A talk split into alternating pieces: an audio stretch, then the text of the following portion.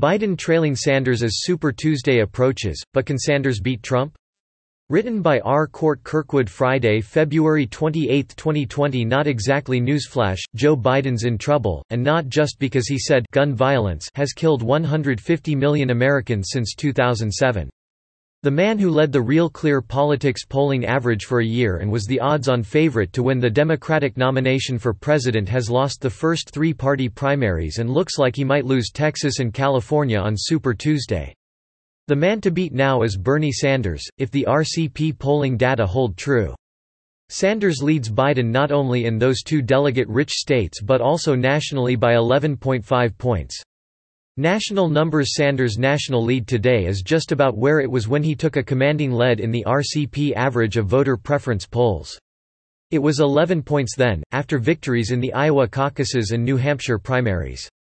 Today, he leads Biden 29.5% to 18, with Michael Bloomberg in third at 14.7.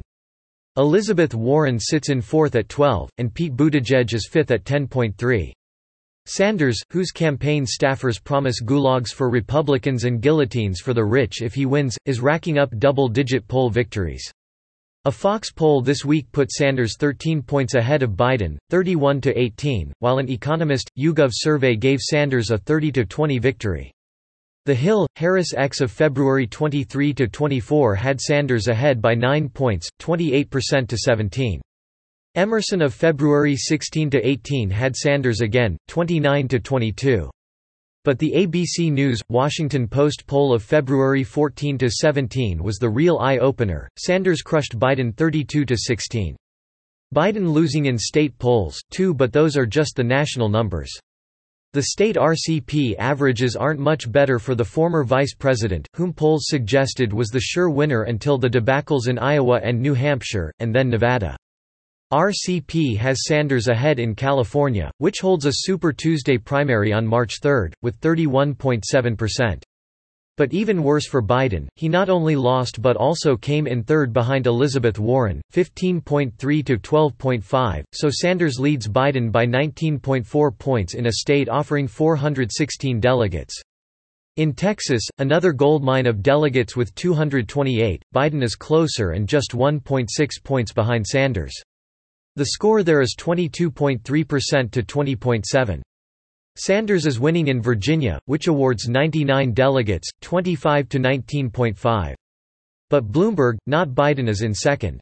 Biden, in third, is polling at 18.5% support. Biden leads Sanders by 12 in South Carolina, 34.3 to 22.3. Palmetto State voters go to the polls tomorrow and award 54 delegates. In Florida, which holds its primary on March 17 and offers 219 delegates, Biden is safely ahead and polling at 38%. Bloomberg is second at 16, and Sanders third at 14.5. Sanders vs. Trump The question is whether Americans will vote for Sanders, who resembles and speaks like a 1930s Bolshevik from central casting, over Trump, a businessman and patriotic American. The RCP polling data on that count show Sanders consistently ahead. He leads Trump overall 49.6% to 44.9, a slim 4.7-point lead that could well evaporate if and when he wins the nomination, which means Americans will focus on his crazy policies, undistracted by noise from other candidates. Appearing on 60 Minutes with Anderson Cooper, Sanders couldn't say how he would pay for the $30 trillion healthcare program, and the rest of his socialist plan. Do you have a price tag for all of these things? Cooper asked. No, I don't, replied the man who wants your money. But you say you don't know what the total price is, but you know how it's gonna be paid for. Cooper continued. How do you know it's gonna be paid for if you don't know how much the price is? Replied Sanders, well, I can't, you know, in other words, Sanders doesn't understand the true cost of the plans he proposes. Top Democrats and liberal pundits, such as Chris Matthews, foresee disaster if Sanders runs against Trump. They anticipate a repeat of 1972 and a 49-state shellacking if the party nominates a man who praises Fidel Castro and throws in Red China for good measure, and proposes free health care and college and nationalized energy production. Example, a top Hispanic Democrat said, you can kiss Florida goodbye, if Sanders is the Democrat nominee.